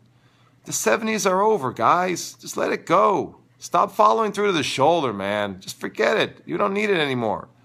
Have the kids follow through to the hip like I do it. Have them follow through low. They can have a multitude of finishes from low up to like the bicep or the side of the shoulder. Come on, guys. Don't need to do the shoulder swing anymore. So stiff and tight. Anyway, Danny Hayato is watching. Danny, thanks for tuning in. You're a big supporter of the show. I think you're a regular. Let's see. Jim Kane says, guys, this is a lot of comments. This is a lot of work for me, guys. There's a lot of buzz right now. Don't you guys get tired? Today I saw an attention to technique on a video by Sterling using different size foam balls, and the foam balls seem new and improved. I believe you are more in tune with traditional tennis balls, but I like how he addressed technique. What do you think? Block your eyes and ears, Sterling. ha ha ha. Guys, here's another thing, okay? I'm just to say it. And I don't want the whole tennis world to freak out. You can develop great technique with a yellow ball. Okay? I'm just saying it. You don't need slow balls to develop great technique. You can use slow balls. They, he- they can be helpful. They can be a tool, as Jose Higueras says, one of my mentors. He says they are a tool. So, oh, says my iPhone storage is all full. Can you guys can you guys still hear me? I think I'm in trouble. My iPhone storage is all full. I hope that doesn't affect the broadcast here. I think I'm in trouble on my iPhone. All right. Where was I? Guys, you can develop good technique with a yellow ball. I'm not saying you have to use a yellow ball, but please don't tell me that if you use a yellow ball, you're ruining your little kid's game. Because right now, it's like we're living in a world where the cult leaders have taken over. The, there's a cult, And if you don't do red, orange, green, you are a very bad boy, and your kid is actually going to be ruined for life. Actually, not only are they going to be ruined, but they're going to be injured. You're actually going to injure your kid if you dare play them with the yellow ball. Oh, I mean, it's you're actually a negligent parent if you request this, and you're a neglig- negligent coach for doing this. The level of cult worship of this red, orange, green movement is is off the charts, you know. And I will tell you that this movement, I predict that this movement. I don't want to say it's a fad. It's not a fad, but the idea that red, orange, green is the only way for high performance is it's going to shift back. It will shift back at some point in the future because people are going to realize that it doesn't have to be red, orange, green, or the highway, that there's a multitude of ways to develop players. And you can do it with the yellow ball. You can do it very well with the yellow ball. I'm doing it all the time. I do it all the time. Sometimes I use like a green ball with some kids, you know, especially if the parents request it. You know, I'm also doing a lot more privates. You know, I'm not doing as many groups, so I, I try to share that with you guys. I'm if I was doing a lot of groups with little kids, like five, six, seven, I might use a different colored ball for that so we could work on some stuff. But I'm just telling you, you can do it with yellow ball. Anyone who says you can't develop a kid with yellow ball is out of their mind. And also, if they tell you as a parent, because I've had a lot of parents who come to me and they're looking for yellow ball training, and if if if a coach says to you that you're going to injure your kid for sure, or that your kid won't be able to learn the game or won't be able to become a high performance player if they don't use red orange. I mean that red orange green. That's just not that's not true. Okay, we could use some stronger words to describe that, but it's just not true. All right, I have parents who come to me and they're terrified of using a yellow ball. They're terrified of using a normal length racket or or even a going up in size of a racket too soon because they, they don't want to injure their kid. And it's good to be worried about injuries. I'm obsessed with injuries myself, but we got to use some common sense here. And uh, many times you can get a little kid who's kind of big, strong kid. They can use a regular racket, a, lighter racket, and they can train with a yellow ball. And they're not going to end up with a severe Western grip. They're not going to end up with an injury. It's just not true if you do it right. If the coach is on top of things, if the coach is doing a good job, I mean, that kid will have good footwork and he won't be taking balls over the shoulder and he won't be, the coach won't let the grip slide. You know, it's more about the coach than the balls. If the coach is doing his or her job, then, you know, the player is going to turn out all right. That's the coach's job. It's not, for me, the coach is more important than the balls. You know. All right. Marcus Dayton says, I always base the service I begin with based off the natural movement of the player. Yeah, slice, kick, or flat. We can have that debate. What's best to teach young kids? Guys, we didn't get into my flat or spin debate. Can, should I tell you what I, my thoughts really quick on that? Flat or spin for young kids. Sterling says cognitive training is very tough. The prefrontal lobe of the brain, where all the decision making and problem solving occurs, that doesn't truly develop until age 21 to 24. Well, dude, if that's true, I, I, I don't know if that research is true. I, I, I trust you. If, if most of the, is it, it doesn't happen earlier than that? 21 to 24? I mean, if that's true, let's say it is true. Why are we focusing so much on cognitive U10? Why are we doing that? Why do we have to stuff it into all the lessons? You know what I mean? Like, why do we have to start every lesson with the game and then transition to a little drills and then go back to a game? And it, it takes a lot of time. It's good for some kids. I'm not, don't get me wrong, but it, it's just so time consuming. It's not, it's not efficient. And some kids don't like that. They don't like that. They, they like to do drills. I'm just going to keep saying that. There are some kids who like to drill. Can someone just please affirm that? There are some kids who like to drill.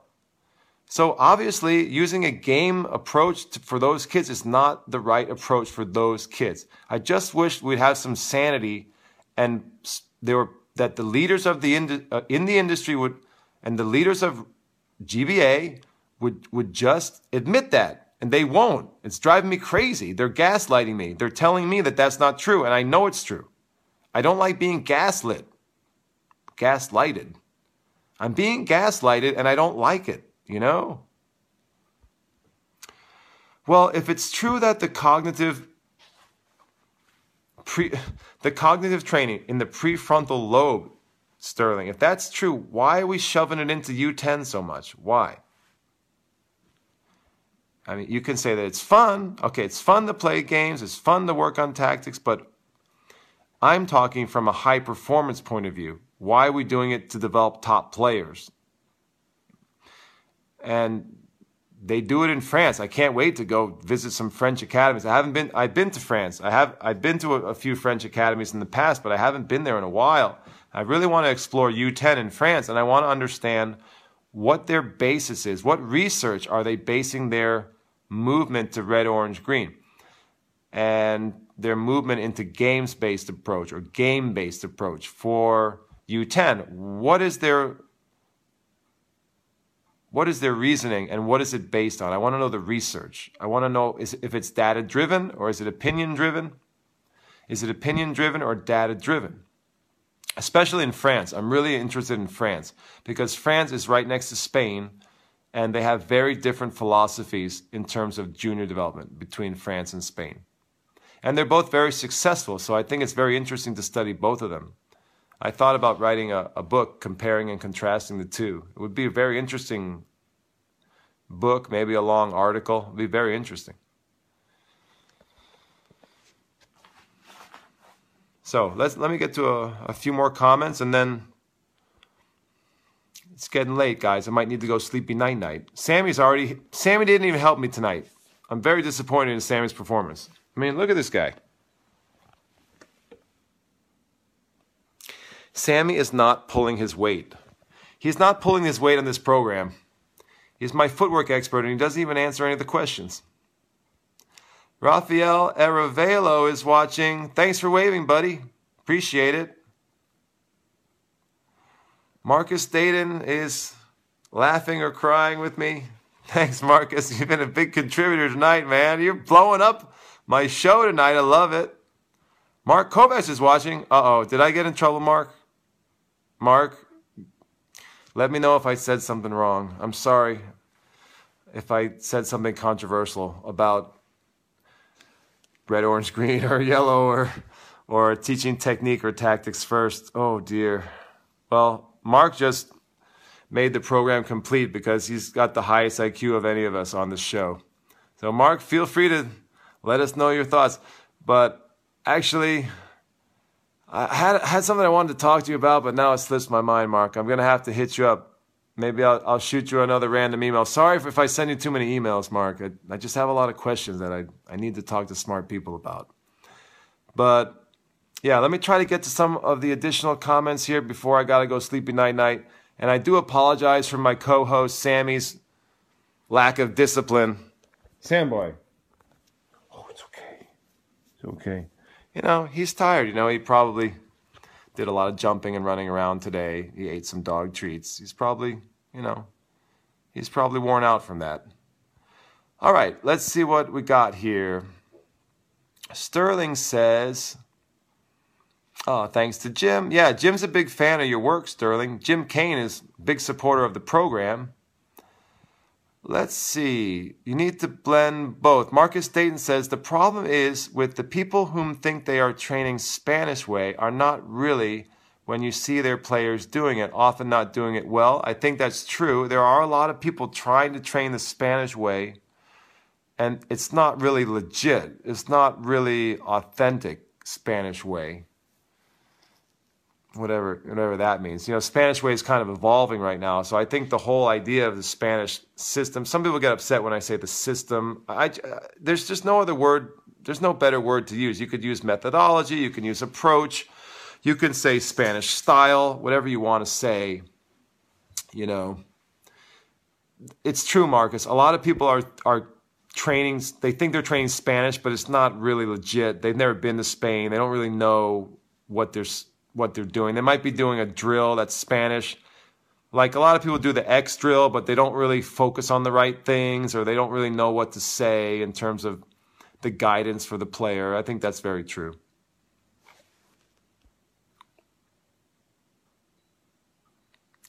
Ooh, you like that idea for a book, the French and Spanish thing? Yeah, the compare and contrast between France and Spain is really fascinating. Because you have these two European countries who are both leaders on the world stage, and they have very different developmental philosophies, France and Spain. And sometimes they really disagree with each other. Like, you know, the Spanish will say that the French are too, they're too aesthetic, aesthetically focused. They are soft. You know, a lot of the Spanish coaches say the French coaches they're like kind of soft and they they worry too much about how the technique looks. They're too artistic. And you know, the French coaches sort of poo-poo the Spanish. You know, if you talk to French coaches, they're like, "Oh yeah, the Spanish, they don't do a good job with technique over there." You know, oh, the Spanish, you know, they just they just do mindless drilling and they don't they don't focus on quality over quantity. You know, you hear that a lot from French coaches. You know, this, uh, criticizing the Spanish. So it, it is a very interesting study to compare and contrast those two countries and the way they work. All right, let's see what we got going on. A few more comments. See some Old friends joining the program, some new friends. I appreciate you guys supporting the show. Let's see what Sterling says. Yes, good old fashioned grind. Players need to learn how to persevere and learn how to sweat and learn how to play hard and smart. The Spanish are beasts. It's not dead. It's about to get a massive infusion if I have anything to do with it. Yes, Sterling, I think that's a great way to look at it. You know, you can use your new method and system to make the Spanish method better, to evolve the Spanish way. I think that's a really smart way to look at it. But I just don't like when a lot of coaches who are Spanish haters, they're just at their core Spanish haters. They're using the first four shots data, they're using the first four shots recommendations to undermine the legitimacy of Spanish you know Spanish methodology. They're they're they're using that data to undercut Spanish tennis and Spanish players too. You know, they're saying stuff like, "Oh, the Spanish players they do a lot of they're stupid." S T O O P I D. They're stupid. They're stupid. They they they do too much uh, consistency work. They're always grinding so much. They should they should do uh, more uh, first strike and there may be some truth to that, but a lot of that grinding and consistency work is really good to develop top players. Really good. And they have a pretty good track record of that. And what about defense? You know, if we're all focusing on first strike, hey, let's not forget the defensive game. That's a big part of Spanish training, the defensive side. And I know many coaches who are taking the first four information and they're using that to justify teaching their kids offense only, primarily an offense driven game. And I think that goes against everything that they've done in Spain. It goes against all the success that we, the, the things we've learned from Spain and, and their tremendous success over the past 30 years or so. And yes, Spain is on the decline now, but they are a superpower for coaching and academies now. They are a le- legit destination on par with, with Florida, South Florida. Okay, uh, my online friend Tim Bainton is watching. What's up, Tim? Thanks for waving, buddy. Robert Garrett is watching. Wow, we've got some high IQs on this program. I don't disappoint with my marketing. I said this is a high IQ show. It's full of high IQ learners, and I, I am delivering on that. Got Sterling doing a great job sharing his knowledge. Let's see. Sterling says the type of kid you coach makes a big difference. Fun for high performance, athletic DNA. Yeah, he says he agrees with me. Thank you for that. Uh, that some kids that come to me want to really improve movement, swing path, better contact point, and things like that and some players will learn more with GBA. Yes, Sterling, that's really good common sense advice, but I will repeat. The leaders of GBA, the guys doing all the workshops and conferences and the big the big daddies, the big fish in the industry are not saying what you're saying. They are saying that game based approach is the answer universally for all junior development U10. They are saying that in the hands of a good coach, GBA is hands down proven universally better for all children. And I think that's a bunch of shuck and jive. And I'm just going to keep saying that. And I know it's not true. I know it in my heart is not true. I know it because I've seen so many kids who like to drill. They like to drill. They like repetition and they don't respond well to guided discovery methods. They don't respond well to implicit learning methods. I'm not saying every kid, I'm saying a bunch of them, a good amount of them. You know, it just depends on the kid's personality and learning style. That's what I'm getting at. All right. We've got some more friends on the show. I see we have Manjunath Ravi is watching. Thank you for waving. Let me know where you're where you're tuning in from, if, especially if you're international. I love getting international viewers. Nate Pagel said, "I completely agree." Not sure which agreement that is, Nate, but you know I'll check the comments later. I'm sorry if I missed your comments, guys. I got flooded with comments here. We had a lot of buzz going. I'm just trying to catch up do a few more minutes here, and then I may have to go sleepy night night. Sterling says benchmarks are great for any system. If you don't have benchmarks as a coach, you are just being lazy, in my opinion. Okay, all right. Mike Riggs is watching. Pravesh Raheha Raheya is watching. Thanks for waving. Zoe, jo- Zoe, Zoe, you're watching the show right now. What's up? That's my next door neighbor. So you got to get back to the practice. I have to help you with your forehand. I'm going to teach you a modern forehand with elasticity. All right, who else is on the show? Bomb Ronsi is watching. Thank you, Bomb. Awesome name. You're the bomb. Michael, wait, Michael Furman is watching. That's my other neighbor, my online business manager. Michael, how's the show tonight? Doing pretty well? Thank you for waving. I appreciate it. Brody Queel is watching. I see we have a lot of regulars here. Awesome. Guys, I love when you're tuning in every week. We're trying to build up this show. I know that in due time, this show is going to keep growing, and we are going to try to expand this show and simulcast it on some other websites and in some other formats. So I'm really looking forward to that. As the show grows, we're going to simulcast this thing and so we can build a bigger audience. And I know it's going to happen. It's just going to take some time. And I'm, I'm mainly counting on Sammy to carry me through. Right, Sammy? That's Sammy. I, I think that with me and Sammy, with our combined IQs, we're going to make this thing take off. It's going to take off like a rocket ship, to be quite honest. Tim Bainton says, let's see, Frank is a great mind don't hold back calling out the bullshit from other so called experts. No substitute for being in the trenches. Yeah, my friend Tim Bainton. All right. We're calling out the BS here. Do you mean Frank Giampaolo, Tim? Because I think Frank's great. I really like his work. I'm trying to read all his stuff, right? The guy is so prolific, man. He's just churning out good book after good book. The guy's amazing.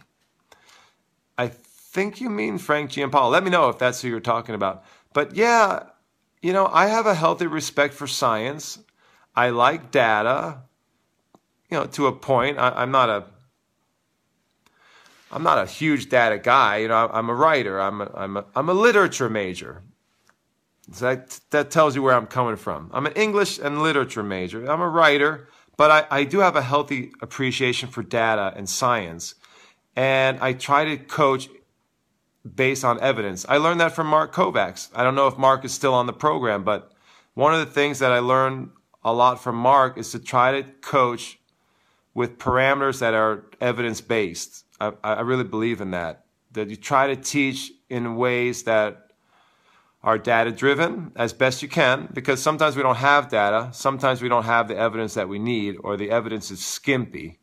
That's where we get into trouble when we don't have complete data. Then we have to go based on our gut or based on our instincts or based on our anecdotal the anecdotal information we get from other coaches or the experiences too basically. And so that's where, you know, sometimes the art the art the art of coaching comes in based on experience and where, where things aren't data driven, where, where we don't have enough evidence to base our coaching on. So I have a healthy expert for evidence. Have a healthy respect for experts and evidence and science, but I think, like Tim is saying, there's no substitute for being in the trenches working with kids every day. So I'm just not going to get gaslighted by the GBA guys who are telling me that the best way to teach technique to all children is to set up a tactical environment and let the tactics train the skill. I'm, I'm not going to be gaslighted and told that that's true because I know in my heart of hearts, way down deep inside, and also in my brain, that that's not true universally for all children. In fact, it's probably a good chunk of kids that that's going to backfire and and potentially ruin their games or at least stymie their development, hold them back, stall them. They may even hate the sport. Imagine that playing. Can you imagine that there might be a few children out there who, if you play games with them, they might actually hate that? They might actually think it's stupid S T O O P I D, stupid.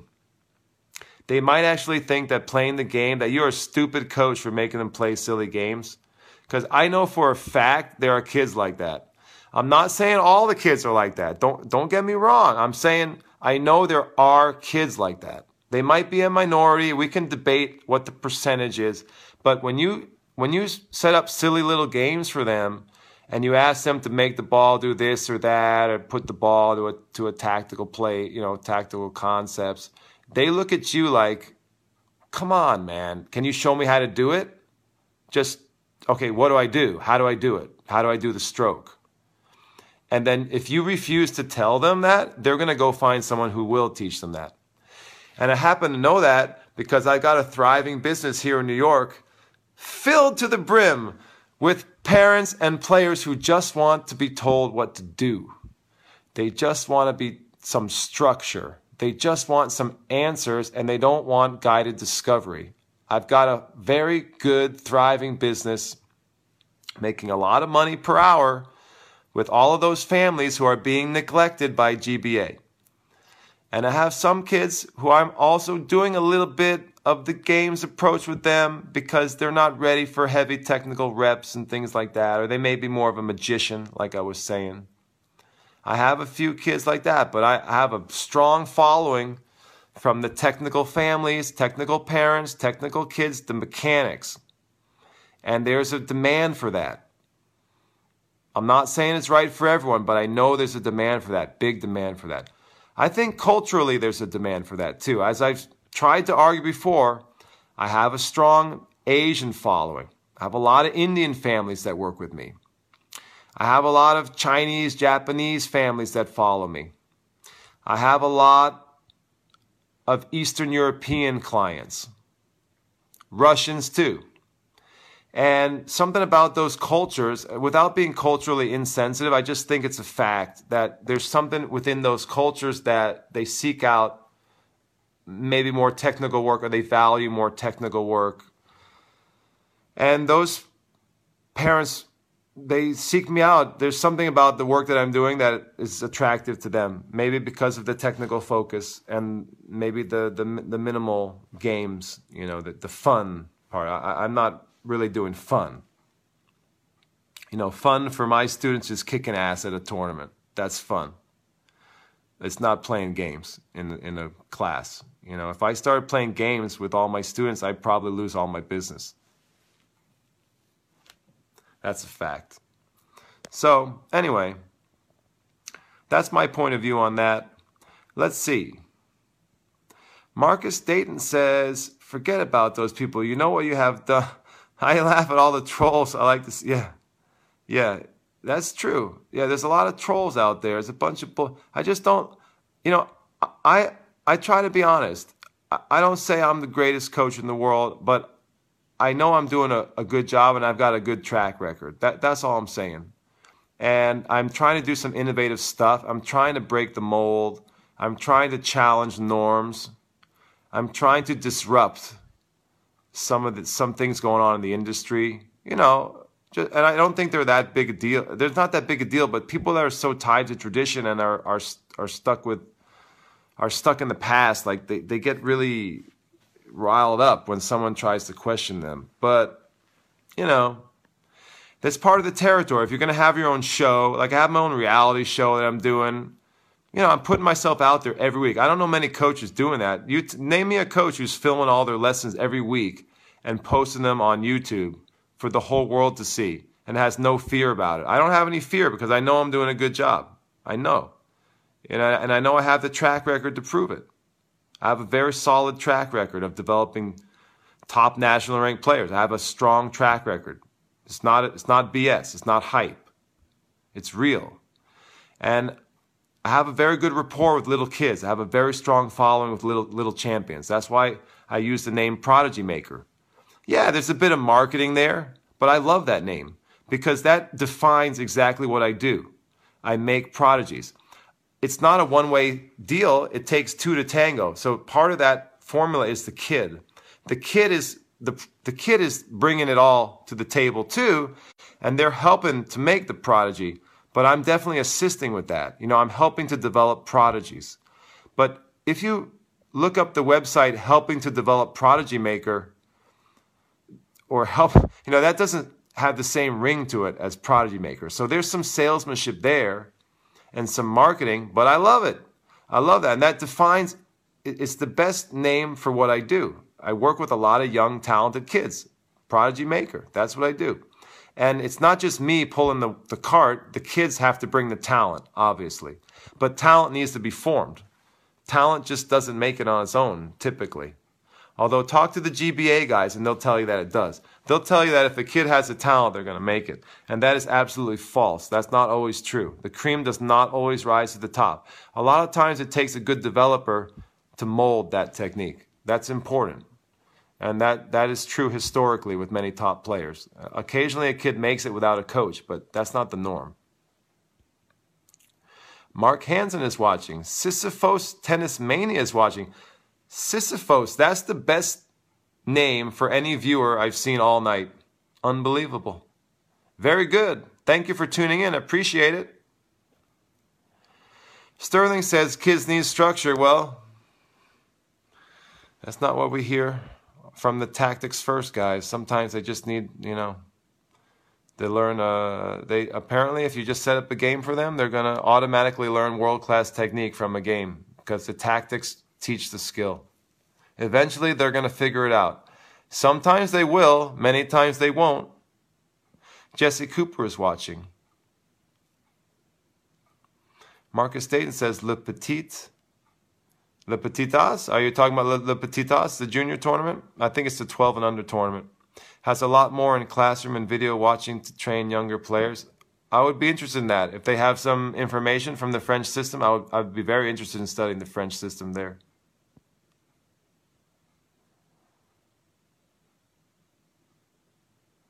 Yeah, I see what you're saying. Marcus, I'll check in with some of those comments later after the program. Guys, I'm going to try to catch the last little bit of the, the comments here and then wrap it up. Sammy's already gone to bed, and I think I need to follow his lead soon. Let's see what we got here. Jim says, All right, Jim, I'll try to catch that comment later. Sterling says, I taught my 11 year old boy at six to slice with the red ball sliding indoors on a hardwood floor. Yeah!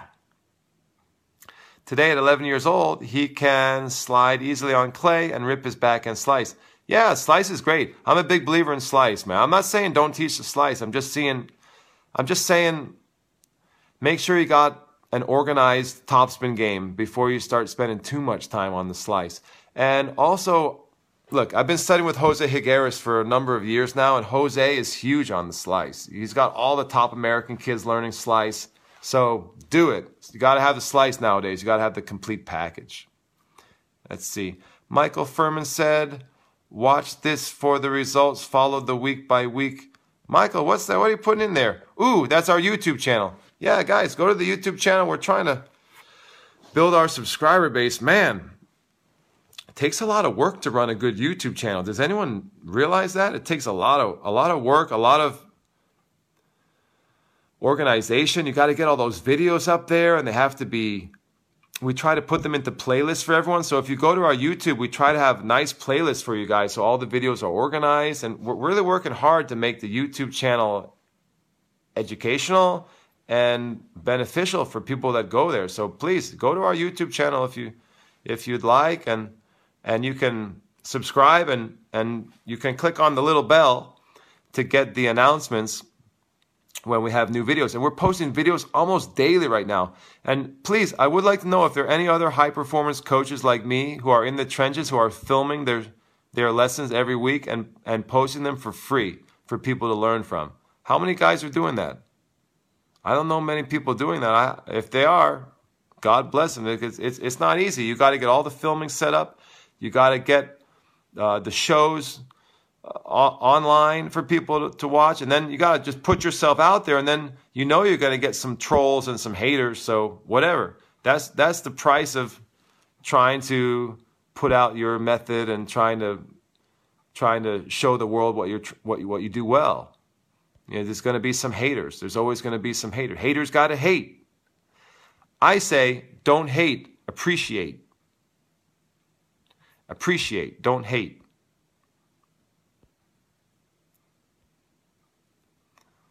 Yeah. Sterling, let's get into that conversation about the tactics first crowd maybe on another time. Maybe we can do a call and talk about that because, you know, yeah, I, am gonna I'm gonna do some more study on the French system. I haven't given up on Spain. I think you know Spain's gonna make a comeback.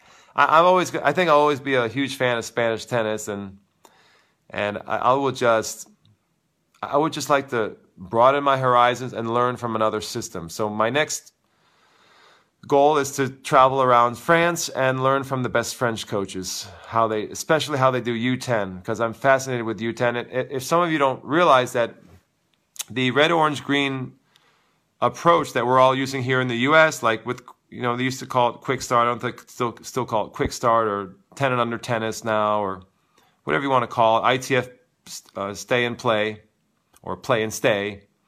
A lot of these systems were developed based on the French model, and I believe the French introduced the red ball in the early 90s.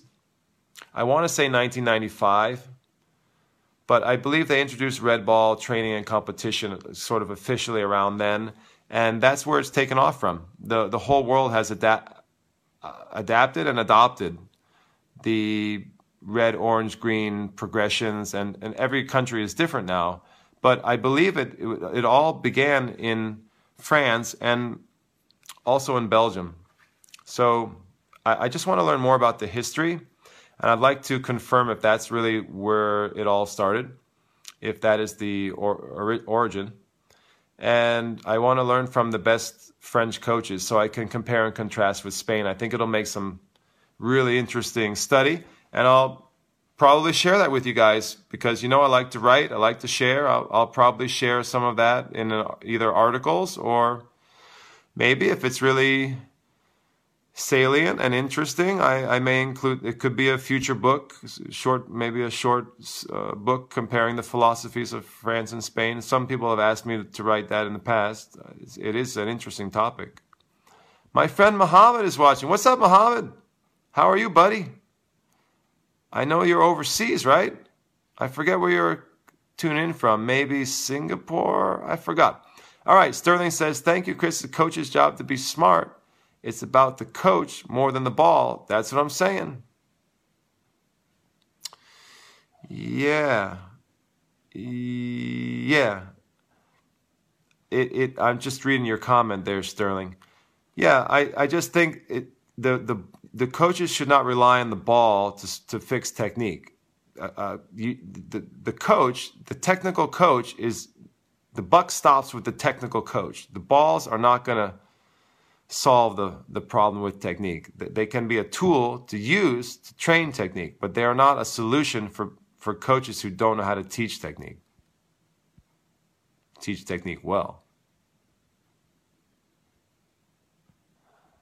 Okay, Marcus says, I can show you dozens of kids who have fun doing drills for hours in our programs. And then they do the match play part.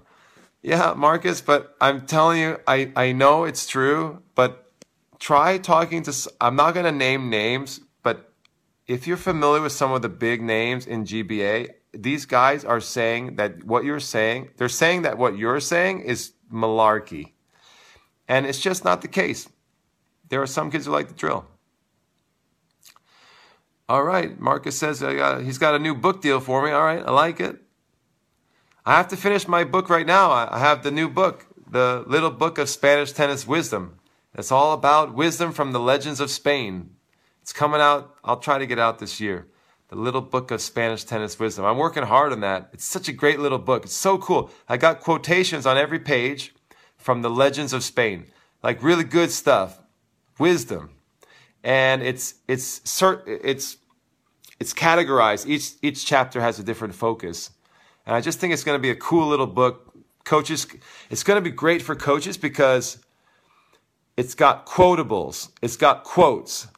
And you can grab a quote based on a topic that you're interested in and share it with your students and you can amaze them with your wisdom from Spain. I just think it's going to be a great book for coaches and parents and players and I'm excited about it. I want to read it. I want to have it with me in my tennis bag when I go to the court so I can amaze my students with my knowledge of Spanish wisdom.